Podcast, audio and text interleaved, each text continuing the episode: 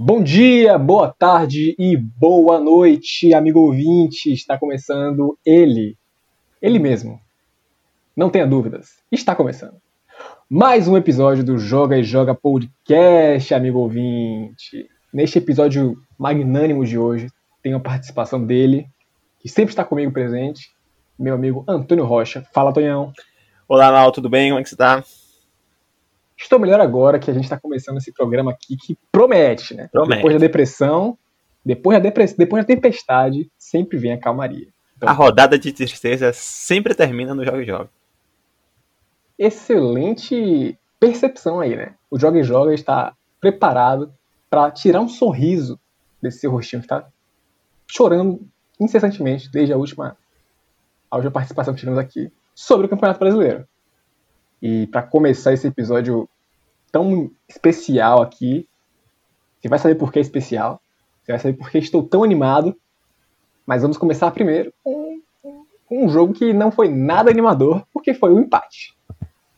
Um empate entre um a um entre o Palmeiras e o Grêmio. Antônio, eu vou te dar as honras de abrir os comentários sobre esse jogo. O que é que você viu? Muito obrigado. É, então, acho que a palavra que, que resume esse jogo, eu acho que é angústia, né? Angústia para o torcedor do Palmeiras, que viu o seu time dominar o Grêmio de uma maneira absurda, né? chegando a fazer aí quatro bolas na trave, bola no travessão, bola tudo quanto é jeito. Né? Fazer um, um, um gol, né? um belo gol de passagem. E aí, né, ter esse, esse resultado como empate, né? E da pior maneira possível, né? Que é da, daquele empate no segundo tempo, né? Diego Souza, né? Lei do ex, né? Então, pro palmeirense, a angústia define esse jogo. E pro Grêmio, a angústia também define esse jogo, porque o gremista vai pensar assim, meu Deus, vão ser 180 minutos da Copa do Brasil. Desse jeito? Então, realmente, é, muita gente chama aí que foi o aperitivo, né, da final da Copa do Brasil. E realmente eu concordo. Eu acho que a lógica se, se, se, mantendo, né, teremos aí, seja lá quando for acontecer essa final da Copa do Brasil, teremos um Palmeiras mais dominante, né, no jogo e um Grêmio tentando uma bola, né, para conseguir ganhar o jogo ou empatar o jogo, né, quem sabe levar para pênaltis, enfim. É, acho que realmente essa vai ser a tônica dessa final da Copa do Brasil, seja lá quando essa final da Copa do Brasil é, vai acontecer, né? E é isso, né? Não tem muito mais o que se falar sobre esse jogo, até porque não apenas eu, mas todo mundo que estiver ouvindo esse episódio nem vai lembrar que esse jogo aconteceu, né? Nem vai lembrar que, pô, vou falar do jogo do Palmeiras, Palmeiras e Grêmio. Não. Vai lembrar de outro jogo, né? Então, acho melhor eu parar de falar sobre Palmeiras e Grêmio aqui agora nesse exato momento, enquanto a minha análise ainda está ainda está fiel a essa partida, antes que eu comece a entrar em outros assuntos delicados, Maurício. Muito bem. Realmente você sempre muito sensato aqui no programa. E em respeito ao amigo torcedor gaúcho aí, é... eu não quero dizer que esse jogo aí serviu como um aperitivo para esse embate que vai acontecer na final da Copa do Brasil, porque realmente, como você bem pontuou, pode ser um pouco aterrorizante para o amigo que torce para o Grêmio, né? Porque o Palmeiras teve inúmeras chances de ampliar sua vantagem no marcador, né? Depois de abrir o placar com, com o Rafael Veiga no primeiro tempo. E aí a questão do, do Diego Souza, como você bem pontuou, né? A tal da lei do ex, que nunca falha, provou mais uma vez que ela não falha mesmo. E o Diego Souza pode usufruir dessa lei aí contra aproximadamente 43 mil times ao redor do globo terrestre. É, então, eu quero pelo menos salientar aqui essa, essa jornada do Grêmio no Campeonato Brasileiro, que esse neste momento eles têm 14 empates na, na competição, né? Então eu imagino que o Renato Gaúcho esteja planejando quebrar o recorde do treinador Tite atualmente treinador da seleção brasileira, que conseguiu a marca lá de acho que uns 17 empates no Brasileiro de 2013, nessa época aí, né, que conseguiu é, trazer ao público uma, uma alcunha tão fantástica que é o empatite, né? Talvez seja realmente pretensão do Renato Gaúcho um dia se tornar treinador da seleção brasileira. E aí talvez realmente esse seja um dos caminhos aí que ele pode percorrer, seguindo os passos do Tite, que pouco tempo depois conseguiu atingir a seleção canarinha e hoje faz um trabalho muito meia boca. Mas não vamos falar de seleção brasileira aqui, né? Vamos falar de futebol brasileiro. O Brasileirão, que é incrível. Assim como o fato do Fluminense vencer um jogo de futebol depois de tomar uma surra no meio da semana, certo? Eu imaginei que talvez o Fluminense pudesse entrar em depressão profunda e pedir para não jogar mais o Brasileirão, depois de ter perdido para o Corinthians da forma que foi meio da semana. Até o Luan fez gol, então esse 1 a 0 aí para cima do esporte foi realmente um grande feito da equipe do Fluminense. Então, como eu já disse, Fluminense 1, Sport 0. É um jogo que ainda foi marcado com uma expulsão do Júnior Tavares no primeiro tempo. E as coisas, quando não estão fáceis, elas sempre podem ficar pior, como é o caso do esporte que está ali brigando naquela portaria do, do Z4, né? Brigando pelo rebaixamento. E aí, quando você tem um jogador a menos, até mesmo o Fluminense consegue te vencer é, depois de tomar uma surra. Então, você tem algum comentário sobre esse jogo? É, a gente falava bastante aqui né, em outros episódios do, do Joga Joga sobre nossa curiosidade em relação a ver como o Fluminense iria se portar após a saída do Odair Helma, né? E realmente, né? O que a gente tá vendo aí é um Fluminense que coleciona tragédias, né? Foram várias derrotas em sequência, teve aquele empate, né? Contra o Vasco em São Januário, né? E aí a gente teve aquele 5 a 0 né, pro Corinthians. Meu Deus do céu, né? Que foi aquilo, né? Terrível pro Fluminense. E agora a gente pode, eu, eu, a gente pode pensar que só ganhou esse jogo porque tava com um a mais, né? Porque talvez se não tivesse ocorrido aquela expulsão, talvez o resultado pudesse ser um pouco diferente, né? Então, acho que o, o horizonte do Fluminense não é muito interessante nesse campeonato, né? Próxima rodada vai, vai enfrentar o Coritiba, né? Um jogo teoricamente fácil, mas o Fluminense tem gostado de se complicar, né? Então, pode ser aí que, que o Fluminense se complique também contra o Coritiba, né? Nunca se sabe. E pro torcedor do Fluminense, se tem alguma notícia boa, é que o Fluminense conseguiu ultrapassar a marca dos 45 pontos, Maurício. O Fluminense agora, quase que matematicamente, não pode mais ser rebaixado nesse campeonato brasileiro, né? Ultrapassou aquela marca mágica dos 45 pontos. Então, nação tricolor pode respirar aliviada que nessa temporada o Fluminense não vai cair. Não podemos falar o mesmo sobre o esporte, né? Que conseguiu aí essa segunda derrota consecutiva. É, pausa aí nesses 32 pontos. E vai ter que torcer aí para o Bahia e o Vasco, né? Que tem jogos a menos do que o esporte ainda, né? Jogo a menos que o esporte. Eles não vençam seus jogos, porque aí a situação pode complicar ainda mais para o Leão da Ilha do Retiro, Maurício. Excelentes colocações aí. Eu quero ainda destacar que é, fortalecer os parabéns aí, amigo torcedor do Fluminense, né? Atingir a, exímia marca dos 45 pontos. E aproveitando o gancho que você mencionou aí sobre um, um tal tropeço, possível tropeço para o Fluminense na próxima rodada contra o Coxa, eu quero agregar aqui no pedido de desculpa sincero ao torcedor do Coritiba. E talvez até achar, né? Se é que eu posso achar alguma coisa aqui, mas é possível que os jogadores do Coxa escutem o Joga e Joga, porque desde que eu simplesmente detonei o Curitiba, falando que, que era realmente muito fácil vencer o Curitiba, apesar de realmente ser muito fácil vencer o Curitiba naquele momento, o Coxa não perdeu mais. Esse é um fato. O Atlético Paranaense não venceu o Coxa, e dessa vez o Vasco não apenas não venceu o Coxa, como o Coxa venceu o Vasco. É isso mesmo que você ouviu. O Coritiba venceu um jogo de futebol. Vasco da Gama foi a vítima da vez. Então, Coritiba 1, Vasco 0, em São Januário. E mais um jogo que foi marcado por uma expulsão. Né? O jogador Henrique do Vasco foi expulso. E o, o com assistência do Neilton, não tinha nada a ver com isso. Então, Parabéns ao Coritiba, que não é mais uma Lanterna Verde, né?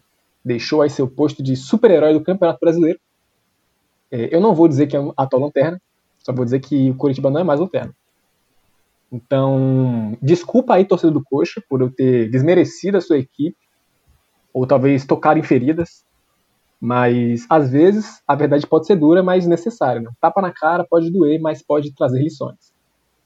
Antônio, o que, é que você tem a dizer sobre esse jogo? Eu queria te trazer aqui uma informação de que a última vitória do Coritiba no Brasileirão havia sido no dia 31 de outubro do ano passado. Pra você não achar que a gente ainda está no mesmo ano, Lembre-se que tivemos aí uma virada de ano. Né? Então, nós não estamos mais em 2020. Apesar de parecer muito que ainda estamos em 2020, apesar de ainda estarmos no Campeonato Brasileiro de 2020, na Copa do Brasil de 2020 e na Libertadores de 2020. Nós estamos em 2021. E o Coritiba conseguiu, depois de tanto tempo, vencer um jogo. Mérito aí para o técnico Vanderlei Luxemburgo, né? Que é especialista nesse campeonato em perder para o Coritiba. Né? Vamos lembrar aí que quando o Vanderlei Luxemburgo era técnico do Palmeiras, ele conseguiu em pleno Allianz Parque tomar 3 a 1 desse Coritiba. Ainda chegou a fazer uma meia-culpa dizendo que tinha que saber se ele tinha time para jogar bonito e que talvez fosse o momento de, de jogar feio para conseguir conquistar os resultados que não estavam vindo. Então, aparentemente, ele considerava aquilo que ele estava fazendo como bonito. É, fica aí a preocupação para o torcedor vascaíno, que comemorou a chegada de Vanderlei Luxemburgo, né, acreditando que ele poderia salvar o Vasco do rebaixamento. Ainda pode, ainda pode. Não estou duvidando aqui da capacidade de Vanderlei Luxemburgo em salvar o Vasco desse rebaixamento, até porque tem muita equipe querendo cair. Então, talvez apenas uma força de vontade, um exercício mental que o Luxemburgo com seus atletas pensarem assim: nós não queremos cair, que aí já pode ser realmente um diferencial para o Vasco nessa luta contra o rebaixamento. Mas por enquanto, a luta continua sendo pelo rebaixamento, Maurício. Realmente a equipe do Vasco segue firme aí nessa briga contra o rebaixamento, ou a favor do rebaixamento. E no caso do Curitiba, é, atualmente eles estão a sete pontos do primeiro colocado fora do Z4, que é o Fortaleza. E é muito difícil você conseguir enxergar o Curitiba se salvando dessa situação ainda. São só oito rodadas restantes. Mas pode ser que, se por acaso o Campeonato Brasileiro der uma guinada e todos os próximos jogos do Curitiba forem contra o Vasco de Vanderlei Luxemburgo, eu acho bem factível aí o Coxa se manter na primeira divisão para a próxima temporada. Então, pessoal aí do Curitiba que estiver nos ouvindo, né, já nos ouviram para conseguir queimar a minha língua nas últimas rodadas. Então, se o jurídico também estiver ouvindo, né, puder contatar o jurídico do Fluminense, que é um especialista em não cair, ficaria a minha sugestão. Né? E, bom, eu já falei que o Curitiba não é mais o Lanterna. Me recusei a falar do atual Lanterna, mas o comprometimento não me permite continuar sem falar sobre Lanterna porque agora vem o jogo entre Santos e Botafogo. Santos 2, Botafogo 1. Tonhão, o que é que você tem a dizer sobre esse jogo? É complicado achar palavras para falar sobre isso, né, Maurício? Todo mundo sabe dos nossos sentimentos em relação ao Botafogo, futebol e regatas. E aparentemente o Botafogo está caminhando passos largos para ser apenas Botafogo regatas. Porque mesmo quando até joga direitinho, sabe? Tipo, até achei que o Botafogo jogou melhor do que o Santos no geral, especialmente no segundo tempo. Mesmo assim, o Botafogo não consegue vencer. A gente comemorou muito aquela vitória ilustre, incrível que o Botafogo conseguiu, né? Do Curitiba. Lembro inclusive do atleta Pedro da família Certezas, dizendo, fez um vídeo alucinado, dizendo que ainda dá, ainda dá, ainda dá. Eu acho que não dá mais não. São nove pontos que separam o Botafogo do 16 colocado, que no momento é o Fortaleza. É, tirar nove pontos em oito partidas. Né? E com a tabela que o Botafogo tem pela frente, né? tem clássico pela frente, ainda pega o Palmeiras, pega o Atlético Goianiense, está jogando bem. Enfim, complicado. Eu acho que realmente o Botafogo já foi. Acho que próxima temporada o Botafogo realmente estará na segunda divisão. E fico triste, muito triste mesmo em, em falar isso. Né? Muito triste ver o que está acontecendo com o Botafogo. E em contrapartida, o Santos, né? Vem aí com essa sequência muito boa no Campeonato Brasileiro, são duas vitórias seguidas, né? Três jogos sem perder. Ainda está em oitavo lugar, né? E ainda está lutando por uma vaga direta para Libertadores, porque né, não dá para você confiar, né, em mata-mata, né? Ainda mais nesse caso que é só mata, Libertadores, né? Então, Pode ser que vença, que consiga a classificação via Libertadores, mas não dá para relaxar no Brasileirão. Tem que tentar o máximo possível garantir essa vaga direta. Né? Tendo condições, tem sempre que lutar. Até porque, já que obrigatoriamente, tanto o campeão, provavelmente, né? Não obrigatoriamente, provavelmente, tanto o campeão da Libertadores quanto da Copa do Brasil será um time que está entre os oito primeiros colocados, ou será Sandro, ou será Grêmio ou Palmeiras. Então a chance de nós termos um G8 é muito grande, né? Então, conseguindo se manter aí no oitavo lugar para cima, ou quem sabe conseguir colocar um, ficar ali em sexto lugar, já seria muito bom para a equipe do Santos, né, que conseguiria garantir, né, essa classificação direta para a Libertadores da próxima temporada, né, que é muito é, né, se a gente está falando aqui sobre essa temporada incrível, né, que tem sido no Brasileirão e na Libertadores para o Santos, né, que a gente não imaginava no começo do ano, né? Então acho que não é o momento do Santos relaxar, né? Porque tem que conseguir conquistar esse objetivo, que é que essa vaga na Libertadores, Maurício.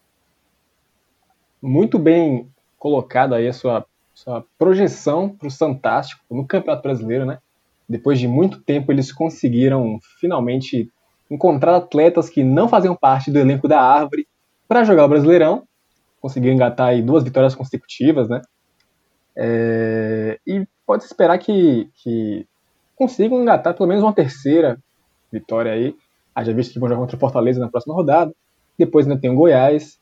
E aí, na sequência, espera-se que eles vão ignorar completamente o possível jogo contra o Atlético Mineiro, porque está chegando a final da Libertadores. Então, o Santos já fez questão de jogar para cima o Brasileirão para chegar até essa finalíssima, então não seria diferente neste caso. Mas quero salientar aqui né, a qualidade do Cucabol 2.0, que se fez presente mais uma vez com o gol do Soteudo, que foi aos 4 minutos do primeiro tempo. Né? E quero também enxergar o copo um pouquinho cheio. Talvez cheio seja uma palavra muito forte, né? Mas existe algum conteúdo no copo do Botafogo porque eles podem ter perdido mais uma vez, dessa vez para o Santos, mas após três rodadas, eles conseguiram marcar mais um gol. Então o Botafogo pode não vencer nenhum jogo de futebol, mas consegue marcar gols.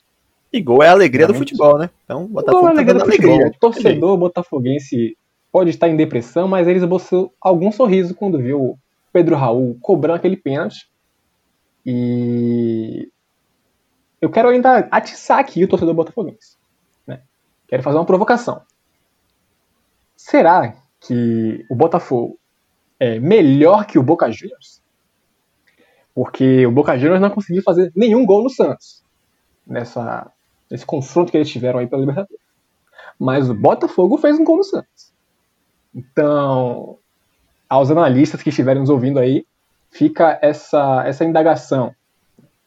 O que é que vocês acham? Como é que seria um confronto entre Botafogo e Boca Juniors? Ô Maurício, a gente poderia né, também dar essa dica aí para torcedor do Botafogo, presidente de Botafogo, acionar o jurídico para ver se o Botafogo consegue jogar o Campeonato Argentino, né? Talvez lá eles consigam ser campeões, né? É, já que o Botafogo provavelmente não vai jogar a Série A da temporada 2021, né? Pode jogar Acho outra né? Argentina, é, né? É uma boa possibilidade. Eu tenho um tio então... que ele é Botafogo, Marcos. Ele é Botafogo? É. Eu tô preocupado com ele. Vou mandar mensagem. Eu também ficaria preocupado com ele. Manda mensagem pra ele, por favor. Beleza. E por falar em preocupações, agora a gente tem que falar de um jogo preocupante. Porque Walter Casagrande falou com todas as letras. Esse jogo tá muito chato. Atlético Paranaense 1, São Paulo também 1. Né? São Paulo que conseguiu mar... marcar, não. Conseguiu ganhar o seu primeiro, primeiro pontinho aí no ano 2021, né? Percebeu que não está jogando Paulistão, porque o Atlético Paranaense não é de São Paulo. E aí, com um belo gol de Tietchan, buscou o empate depois do Renato Kaiser ter feito 1 a 0 para o, o, o Furacão no primeiro tempo. E, bom, talvez tenha acordado um pouquinho tarde demais, né? porque o retrovisor está mostrando muita coisa para São Paulo, que pouco produziu nesse jogo aí, mas ainda assim conseguiu, conseguiu arrancar esse empate aí de um furacão que estava talvez parecendo mais um tufão, né? Talvez uma brisa um pouco mais forte, né? Uma frente fria que ameaça chegar, mas no fim das contas não traz muita coisa. O que é que você tem a dizer sobre esse jogo aí? Eu tenho a dizer uma coisa sobre esse jogo, e essa é essa mensagem diretamente para o torcedor são paulino. Eu quero dizer que lá vem um abelão, cheio de paixão. Ticatá, ticatá, ticatá. Eu preciso de um momento para refletir sobre isso. Tudo bem. Agora podemos continuar. Então, já que você falou de Abelão cheio de paixão, eu vou pular, eu vou pular. E o Internacional é o jogo da, é o time da vez. Né? Vamos falar sobre Internacional 4. Isso mesmo, 4. Fortaleza 2. Antônio, eu deixo você, você né, destilar seu conhecimento aí sobre, sobre esse jogo inicialmente. Ah, todo mundo sabe da minha relação com o Internacional, né? Já esbocei isso daqui em vários episódios, né? Todo mundo familiarizado com isso. Eu gostaria de fazer uma análise é, poética, né? metafórica sobre esse jogo. Porque eu acho que esse jogo, Maurício, é a personificação do que foi a temporada, do que, tem, do que foi até então a temporada do Internacional. Chegou o Eduardo Cudê, né? Colocou o time na fase de grupos Libertadores, botou o time nas oitavas de da Libertadores, né? Foi, tava bem na, na Copa do Brasil, tava bem líder do Brasileirão, né? Esse foi o momento que o Internacional abriu 2 a 0 no placar. 2 a 0 logo de cara, primeiro tempo. Pá. Esse foi o momento. Aí o Kudê foi embora. O Kudê foi embora. E aí gerou muita preocupação. Que aconteceria né, com o Kudê? Aí o Fortaleza empatou. Esse empate do Fortaleza representa o Abelão chegando, né? Perdendo tudo que tinha para perder, todas as classificações que ele tinha para disputar, caindo, perdendo a liderança do Brasileirão, desidratando, perdendo o jogo pra caramba. Mas aí o gigante acordou. O gigante acordou. E aí foi esse 3 a 2 e esse 4 a 2 aí, esse 4 a 2 esse quarto gol representa o Internacional a um ponto do líder São Paulo, com um confronto direto entre os dois na próxima rodada, valendo a liderança do campeonato brasileiro, Maurício. E eu acho que esse jogo é, é isso, representa o que foi até então a temporada do Internacional. Mas eu gostaria de deixar claro aqui que até hoje eu não entendo como é que o Internacional está ganhando esses jogos. Não consigo entender. Tô, o jogo está acontecendo, né, é tão mórbido que parece que nada vai acontecer e do nada um gol. Um gol e você, você, você que estava quase cochilando, quase se perdendo no sono, no seu sonho, você acorda com aquele grito, aquele belo grito do narrador, provavelmente o Odinei Ribeiro, gritando gol! Você olha para a televisão atônito, porque você esqueceu que você estava vendo um jogo de futebol. E aí você olha para a televisão e você percebe que alguém abriu o placar. E quando você olha, foi ele, o Internacional. Com qualquer jogador, menos Thiago Galhardo, que ainda é o artilheiro da competição. Percebe como essa história está cheia de furos? Não dá para entender o que se passa no Campeonato Brasileiro dessa temporada. Não dá. E eu não consigo entender o que, é que acontece com o Internacional. E não consigo entender como é que conseguiu fazer quatro gols em uma só partida. E não consigo entender também como é que o Fortaleza conseguiu fazer dois gols. É um jogo que eu não entendo, não, não, tenho, não consigo compreender. Né? Mas é isso, né? O Fortaleza está intercalando aí um empate, uma derrota, um empate, uma derrota. Vamos ver quando é que o Fortaleza vai vencer. Porque tem que abrir o olho, porque tá só a três pontos da zona de rebaixamento e o Bahia, que é o 17, tem um jogo a menos, Maurício. É, eu tenho uma reflexão a fazer sobre, sobre a sua indagação sobre o que, que acontece, como é que é possível o Internacional fazer quatro gols em uma partida e o Fortaleza fazer dois gols. Tudo ao mesmo tempo, né? O mesmo jogo coincidiu essas duas circunstâncias aí. Os astros se alinharam nesse dia e falaram que isso ia acontecer. Eu acredito que talvez o universo tenha pairado sobre a cabeça dos treinadores nessa noite. E o Internacional, ao marcar três gols, viu o Fortaleza completamente desesperado, querendo mais uma vez igualar a quantidade de gols marcados na partida, né? Já visto aqui que conseguiram buscar um 2 a 2 depois de um início avassalador do Internacional, que já tinha 2 a 0 no placar com 10 minutos, e aí fizeram um gol contra, né? O gol contra do Carlinhos foi o quarto Internacional. E destaque especial para o terceiro gol do Internacional, que foi dele, Peglo, que a gente ainda não sabe muito bem o que, que é, mas faz gol. Então, o Fortaleza talvez tenha sido ludibriado ao achar que o gol do Carlinhos seria a seu favor e eles conseguiriam fazer um 3 a 3 e caíram no, no laço do passarinheiro. Talvez seja assim que o Internacional está tá vencendo todos os jogos em sequência. Eles enganam, manipulam e quando vê, ganham três pontos. Tenho que fazer um destaque especial aqui a dados. Tá? Você, analista que gosta de números, você fã de numerologia, eu tenho dados aqui sobre os primeiros 10 jogos de Eduardo Cudê e Abel Braga, que são idênticos, ambos com 66,6% de aproveitamento, 15 gols pró para Cudê, 16 para Abelão, 10 gols sofridos para o Abelão, 6 para o Cudê, números completamente semelhantes em estatísticas de chute para marcar um gol, para sofrer um gol, para converter suas chances e chances, grandes chances que foram criadas. Né? Então, é, a leitura que você fez sobre o Internacional, eu acho que foi completamente irretocável, porque o Abel Braga chegou ao Internacional, fez questão de perder tudo que tinha para perder, e quando não tinha mais nada para perder, ele se viu obrigado a ganhar todos os jogos. E é o que está acontecendo agora com o Internacional, que vence sempre, e a gente não entende como isso é possível, porque o desempenho do time não era dos melhores. Dessa vez eles conseguiram ser um pouco mais, mais contundentes nessa nossa proposta de jogo. E agora colam aí no, no líder São Paulo, com esse confronto direto aí que será um épico absoluto na quarta-feira. Eu tenho medo, né? Talvez possa não estar vivo na manhã seguinte, por diversos motivos, né? São muitas possibilidades. E o Fortaleza talvez também possa ter medo de não estar vivo na manhã seguinte por outros motivos, né? Porque é, é, é realmente complicada a situação, né? A vida após Rogério Ceni parece cada vez mais distante. Maurício. E pode falar. Eu tenho uma reflexão para fazer aqui nesse momento.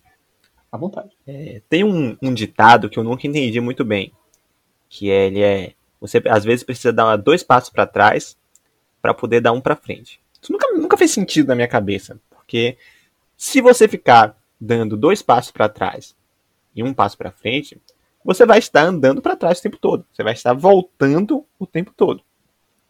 E aí eu aplico isso para o internacional que parece que ao ser eliminado das duas competições e agora está bem no Brasileirão, uma, talvez ele tenha dado dois passos para trás para dar um para frente. Então, se, parece que é dessa maneira que o Internacional tem conseguido se sair bem nesse Campeonato Brasileiro, né? Dando dois passos para trás o tempo todo, o tempo todo, o tempo todo. E com esse saldo, né, negativo de um passo para trás, parece que ele consegue consegue não sei como chegar onde está. Então, será que o Senhor Incrível realmente estava certo e mudaram a matemática, Maurício? Eu acho que você acabou de expor aí um, um esquema milionário, mais uma vez. E eu tenho medo do que pode acontecer com, com a gente no futuro. Realmente preocupante. Mas o que importa é que o Internacional deu esse passo para frente aí não sabemos o quão largo foi esse passo para frente. Eu acho que esse é o furo que existe nesse ditado, né? Ninguém sabe qual o tamanho desse passo para trás, ninguém sabe qual o tamanho desse passo para frente. É verdade. Não sabe quem, quem dá esse passo. Então, a gente. É tipo é... aquela forma de você medir uma distância, pés, né? Qual é o Sim. tamanho desse pé? Não pode, pode ser um pé de um metro, pode ser um pé de dois metros, a gente nunca vai saber. Aí alguém fala assim: ah, essa pessoa está a oito pés de você. Como é que eu vou saber o que é isso? O que significa isso? Não faz sentido nenhum. Existem muitas, muitas falhas na Matrix. Eu acho que a gente está expondo todas elas. E vou apontar agora mais uma falha da Matrix. Você deixa, você deixa eu, eu cometer esse crime? Claro. Já, tá, já, a gente já vai morrer de qualquer jeito. Então, prepare esse amigo ouvinte, porque houve uma falha na Matrix aqui. Porque o confronto entre Atlético Mineiro e Atlético Goianiense não foi uma competição de atletismo, foi um jogo de futebol. E saiu 3 a 1 para o Atlético Mineiro. O Galo forte matador conseguiu esses três pontos aí. Muitos duvidaram que seria possível o Galo vencer um jogo de futebol, mas eles conseguiram sem nenhuma piedade. O Atlético Goianiense foi uma vítima do, do, do Atlético, que abriu o placar com um baita de um golaço do Johan. Johan que tem feito vários golaços ultimamente. Fez mais um aí contra o Goianiense. O goleiro Jean não, nem viu a cor da bola, eu acho. Acho que até hoje ele não viu qual era a cor da bola nessa partida, mas o jogo já acabou, então não faz tanto sentido assim ele querer saber a cor da bola. Atlético Maneiro 3, Atlético Goianiense 1. E agora o Galo estaciona ali na terceira colocação com um jogo a menos em comparação ao primeiro e segundo colocado, e três pontos e quatro pontos de distância, respectivamente, ao segundo e primeiro. Tonhão, o que é que você diz sobre esse, esse jogo aí entre. né? Não foi um atletismo, né? não foi uma competição de atletismo, foi um futebol. Eu acho que o Atlético Goianiense meio que previu, né?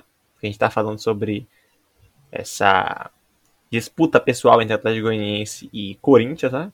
Então parece que o Atlético Goianiense previu que o Corinthians, nesse final de semana, nesse, nessa rodada final de semana, que não é rodada desse final de semana, mas enfim, na segunda-feira que o Corinthians iria tomar um chocolate quente, o Goianiense quis imitar também, mas não deixou tão barato assim. Conseguiu fazer um golzinho no Atlético Mineiro. Com ele, Janderson, que vocês vão lembrar, é do Corinthians. Ele ainda é do Corinthians. É emprestado ao Atlético Goianiense e fez um gol no Atlético Mineiro. E a gente, apesar dessa derrota do Atlético Goianiense, é uma derrota totalmente normal, né? Você tá perder, você é um time que está na parte de baixo da tabela, perder para um time que está lá em cima, disputando, né? Ou teoricamente, supostamente disputando o título do Brasileirão. Atlético perdeu, mas ainda está com uma gordura muito interessante. São sete pontos da zona de rebaixamento, mesmo que o Bahia tenha um jogo a menos. E é aquela coisa, né? Não mantenho aqui a minha ideia de que não é um time que está lutando pelo rebaixamento. Tá pensando aí em Sul-Americana, tranquilamente. É, e o Atlético Mineiro é aquela vitória que é importante, porque o Atlético Mineiro é especialista nesse campeonato em perder pontos bobos. Dessa vez não perdeu, e perdeu no momento chave da temporada, né? Onde viu o seu segundo lugar tão querido sendo ameaçado pelo Internacional. Então, Mineiro tem um jogo a menos, venceu esse jogo e só depende de si para voltar para esse segundo lugar tão querido que é para o torcedor do Galo, Maurício. Eu tenho pena do Atlético Goianiense que depois que a gente expôs aqui a competição pessoal que eles tinham contra o Corinthians e contra Wagner Mancini, começaram a desandar aí, já são quatro partidas sem vitória para o Atlético Goianiense, né? É, mas realmente, como você falou, uma derrota para quem está teoricamente, ficcionalmente, brigando pelo título é justificável quando você está na colocação que está o Atlético Goianiense, né? É, faz sentido, né? Pode-se dizer que deu a lógica. Mas realmente não parecem ser uma equipe que está brigando pelo rebaixamento. Todavia, a gente não sabe também, porque ainda tem oito rodadas aí a ser disputada, né?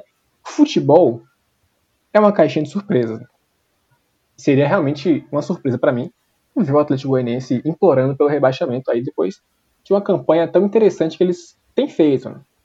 E o Atlético Mineiro que se mantém aí firme e forte nessa briga para retomar o segundo lugar. Talvez eles tenham maior feição pela, por essa colocação. Talvez seja talvez até um fetiche do, do, do São Paulo, né? Que já foi visto colocado com o Santástico no, no ano passado. Então. No retrasado. Vamos, ano retrasado, isso. Então vamos vamos esperar para ver, né? Será que São Paulo vai cumprir a sua meta? Talvez tenha sido essa a meta dele quando ele foi contratado, né? Sim. Repetir a segunda colocação. A gente falou tanto que eles tinham tudo para ser campeões, mas a gente esquece que o planejamento pode ter sido outro. Quem fez o planejamento de Galo campeão foi a imprensa. Então, Vamos esperar para ver, né? São só mais oito rodadinhas. No caso do Galo, tem uma a mais. E talvez oito rodadinhas sejam muita coisa para quem está brigando pelo rebaixamento. Que não é o caso desse próximo jogo, que é entre Red Bull Bragantino e Ceará. E o Vozão se mantém firme e forte na sua campanha completamente irregular neste jogo de seis pontos. Depois de uma vitória completamente escandalosa contra o Flamengo lá no Maracanã, o Ceará fez questão de perder da forma mais cruel possível num jogo de três pênaltis, todos convertidos. Eu não entendo o que acontece. Eu realmente não entendo o que acontece. Foi realmente pavoroso. Aos sete minutos, sete minutos de acréscimos, o Red Bull Bragantino conseguiu garantir a sua vitória com um pênalti. Se eu fosse do, do Ceará, eu não sei como é que eu reagiria. Eu não sei nem se eu seria capaz de reagir. Talvez eu ficasse só tremendo. É realmente decepcionante. Mas foi o que aconteceu, né? O Red Bull Bragantino se mantém firme na sua sequência positiva de, de, resultados aí, com três jogos agora sem perder. E a vítima da vez foi o Ceará.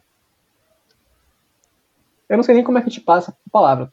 Você pode começar quando você quiser aí. Eu tô com dor. Eu não tenho absolutamente nada para falar sobre esse jogo, sobre o Ceará, sobre o Bragantino. Já tô cansado de dizer que esses times não lutam pelo rebaixamento, que estão pensando em Sul-Americana. Já tô cansado de falar sobre o planejamento do Bragantino para essa temporada, que finalmente está conseguindo ser cumprido, sobre a campanha incrível do Ceará de Guto Ferreira. Então eu vou falar sobre uma coisa só sobre esse jogo, que é que o atleta Arthur foi contratado pelo Bragantino, pelo Red Bull Bragantino, para ser a estrela desse time, né? Nessa temporada, ser o protagonista desse time. Porém, quem está sendo o protagonista do Bragantino, a estrela do Bragantino nessa temporada é o Claudinho, que já tinha sido o protagonista do Bragantino quando o time estava na Série B na temporada passada, Maurício. Então, me, me deixa curioso isso, sabe? Tipo, porque eu lembro que no começo da temporada o Claudinho era banco, mesmo tendo feito uma temporada tão boa, ele era banco do Bragantino. E sempre que entrava ele jogava bem. E a torcida vivia pegando no pé do técnico, que eu esqueci completamente o nome de qual era o técnico do Bragantino no começo da temporada, mas vinha pegando no pé dele, né? Porque ele não colocava o Bragantino, o, o, o Claudinho. E aí o Claudinho começou a, finalmente, né, com o Maurício Barbieri, né, voltar a ser protagonista desse time. E o Bragantino está fazendo aí um segundo turno espetacular. Dá gosto de ver o Bragantino jogar bola. E eu, já, eu disse que eu não ia falar e tô aqui falando. É porque eu não consigo, eu não consigo. Não, não, não tenho. Eu me rendo a essa marca de energéticos tão linda que é a Red Bull, Maurício, que já me ajudou em tantos trabalhos da faculdade, né? Que, meu Deus do céu. Só tenho a agradecer. Então, tô na torcida aqui pro Bragantino, pro Red Bull Bragantino, conseguir aí de vez sacramentar essa vaga na Sul-Americana da temporada que vem. Força Braga! Força Braga! Toda a solidariedade ao Bragantino que segue firme na sua campanha de meio de tabela, sempre salientada por Antônio Rocha, o analista mais embasado do Brasil. E agora, essa pausa dramática que eu acabei de fazer representa tanta coisa. Tanta coisa. Porque a gente vai falar agora de um jogo que foi completamente alucinante. Foi um soco. Um soco na cara, um soco no estômago, um soco na costela. Foram vários socos. E se houvesse mais tempo, haveriam mais socos pela, pela reação aí do meu parceiro. Podem imaginar o que foi que aconteceu. Você que acompanha o futebol brasileiro, você sabe que tivemos um clássico na rodada. Não foi qualquer clássico. Foi um clássico paulista. Foi uma reedição da final do Campeonato Paulista de 2020 entre Palmeiras e Corinthians. E eu vou ficar em silêncio. Falar.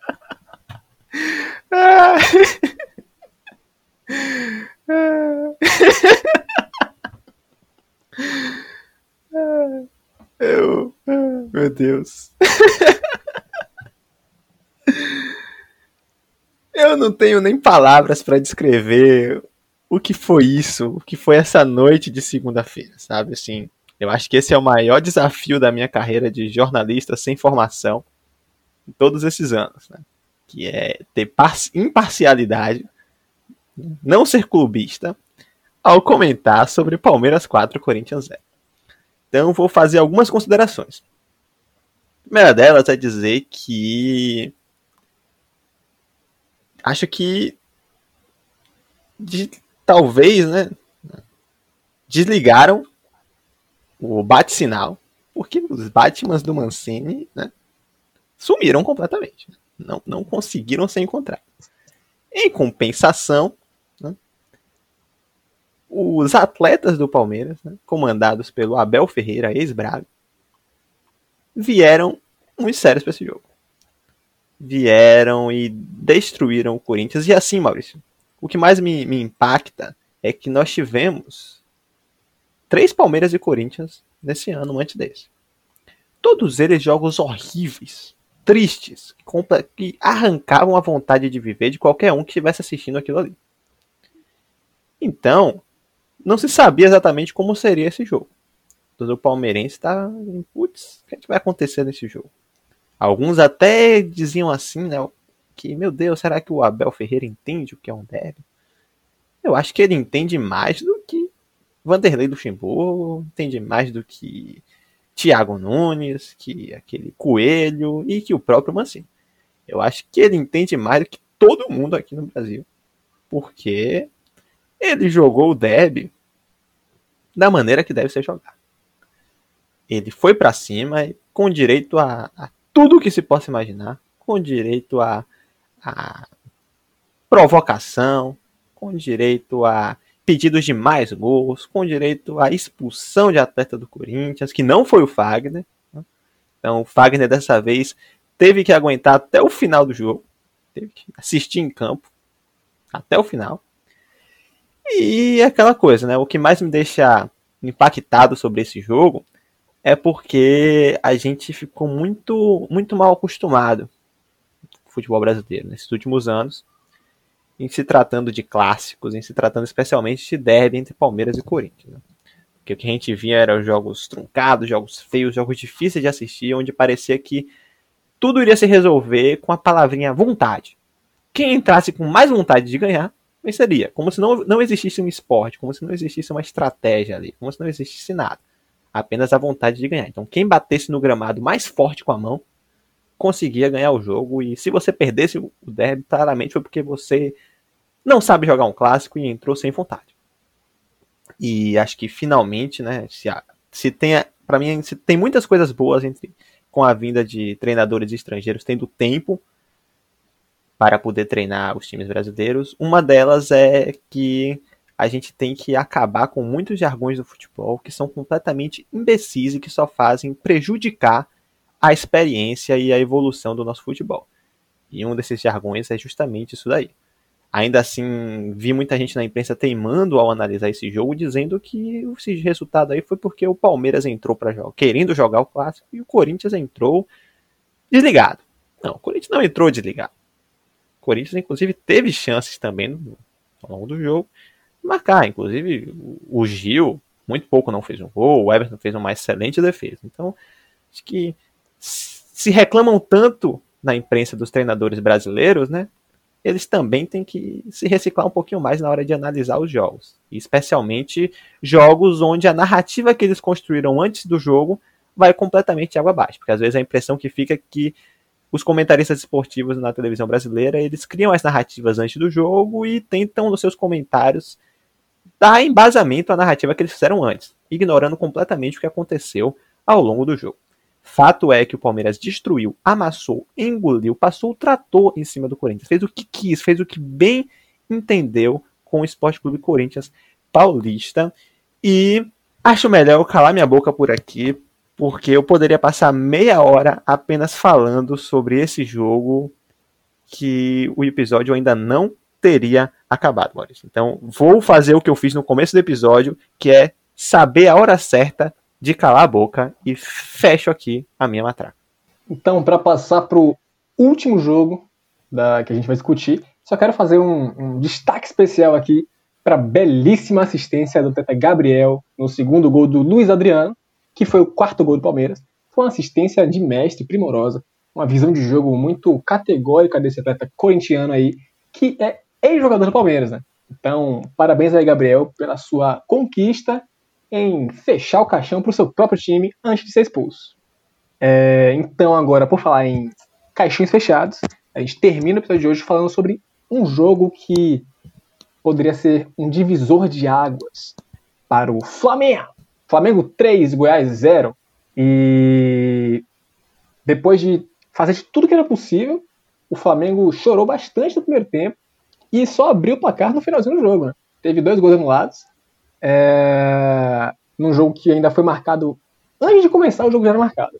Antes de, de do apito inicial do jogo, antes da segunda-feira, o jogo já estava marcadíssimo, porque a imprensa e a torcida estavam já julgando o Rogério Ceni porque estava treinando o time, né? O Rogério Ceni treinou o time e não treinou o time da forma que eles queriam, né?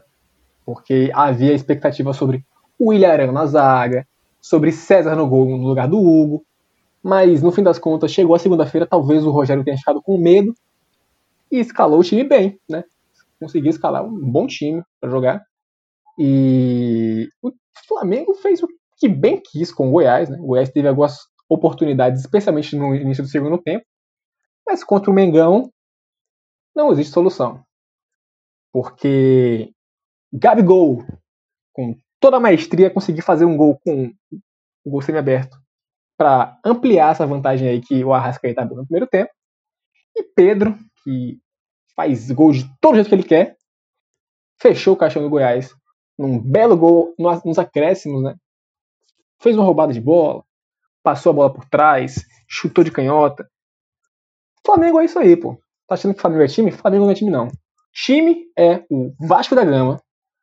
Flamengo é seleção. Tonhão, você tem algum comentário sobre esse jogo aí que ninguém se importou porque foi depois do jogo entre Palmeiras e Corinthians? Não. Então, obrigado, amigo ouvinte. Obrigada, amiga ouvinte. A sua, a sua audiência é o que nos faz sorrir todos os dias. Até o próximo episódio do Joga Joga e valeu!